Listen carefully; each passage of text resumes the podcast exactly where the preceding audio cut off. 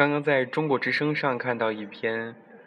嗯，有意思的推文。中国之声的微信公众账号，这篇文章是特约撰稿人童康写的，应该是童吧，三点水一个儿童的童，没文化真可怕。对，应该是童，因为杜甫的三吏三别当中有一个童关吏。他说：“小学的语文教材增加百分之八十的古诗词，你怕了吗？”说实话，有点怕。但是看完这篇文章之后呢，觉得其实挺好的啊。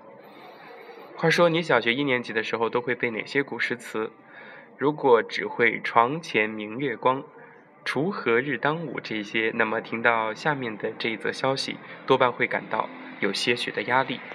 九月一号开学第一天时，新版的小学一年级课本正式面世。此版亮点多多，除了引发媒体关注的先识字再学拼音，另一大亮点就是增加了大量的古诗。比如上册语文课本就包括了《咏鹅》《悯农》《古朗月行》和《风》四首古诗，还增加了汉乐府《江南》。据悉，整个小学六年级十二册语文课本共选入一百二十四篇古诗文，比原人教版增加五十五篇，增幅达到百分之八十。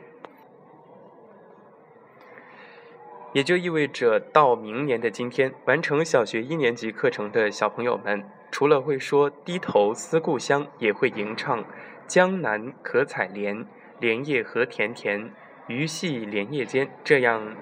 音律优美的乐府诗歌，并且完成整个小学学业的学生将会熟悉和背诵上百篇的古诗文，这已经超过了如今大多数中国成年人的水平。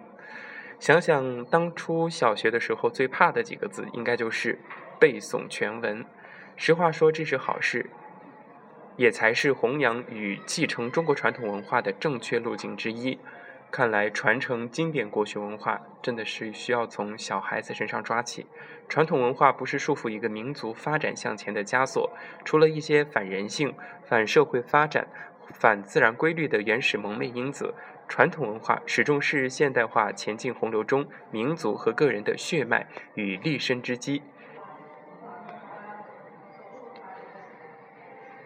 习近平总书记在二零一四年九月九号访问北师大时，就曾经提到，不赞成把古代经典诗词和散文从课本里去掉。的确，对于知识、思维和价值体系尚处于塑造期的学生来说，求学岁月是学习、感受和理解这方面内容的最好时期，并且也有助于提升学生对传统文化的亲近感，培育审美意识和塑造完整人格。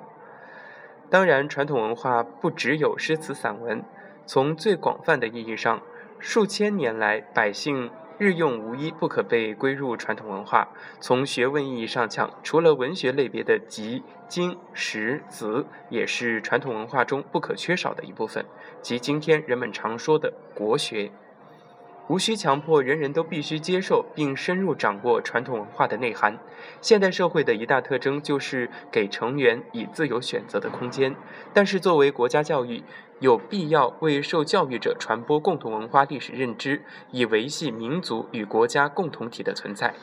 传统文化就是这样一种天然的共同文化历史认知。古诗词则因其优美的语言、音律和节奏，是低龄受教育者进入这一认知的天然入口。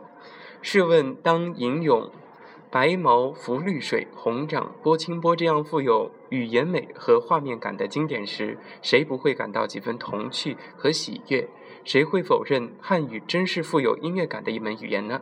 如果老师能够以专业的教育手段，把儿童这种朦胧的认知善加引导和升华，孩子们的心扉会逐渐向古诗词打开，进而对整个传统文化中美好的一面，这种接纳度也会有所提高。其实，以富有美感的语言引路，把受教育者带入门，也正是中国传统教育手段。比方说，在过去的私塾里，为儿童们做诗词声律教学的教材。声律启蒙就是这样写的：云对雨，雪对风，晚照对晴空，来鸿对去雁，宿鸟对鸣虫。不搞灌输，以人类与生俱来的向美之心作为引导，是普世和正确的教育手段和理念。古诗词无疑是具有美的属性。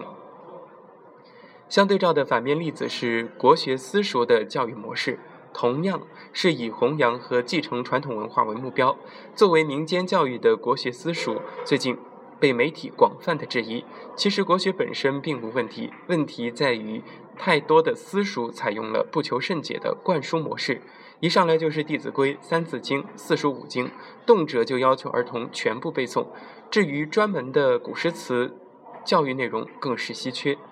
仿佛国学有经而无文似的，于是从老师从教学内容，通通乏味，面目可憎。只是强制性的灌输，没有美的享受，如何能够让人感到愉悦？那不愉悦，如何能够叫人认同国学、接纳传统文化呢？其实国学也好，传统文化也好，学习过程可能辛苦，但最后带来的应该是轻松感。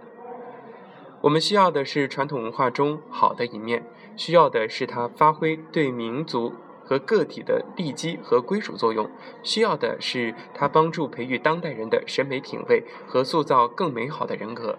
从这一点上讲，作为专业教育和国家教育的新版语文教材，给小学生加大古诗词教育，提供增幅达百分之八十的古诗词内容，或许才是为继承传统文化打开了一扇正确的小门。不因为别的，就因为古诗词能够让人愉悦，让人活泼。当然，最后不可否认，如果教育者依然采用照本宣科的手段，将古诗词解读成一段段枯燥的文字，而不是美好的享受，那么只会徒劳增加学生的负担和抵触。恐怕在许多年以后，他们也会跟今天的许多成年人一样，一提到背诵全文四个字，就会下意识的浑身冒汗，仿佛回到那个幼时不堪回首的语文课堂。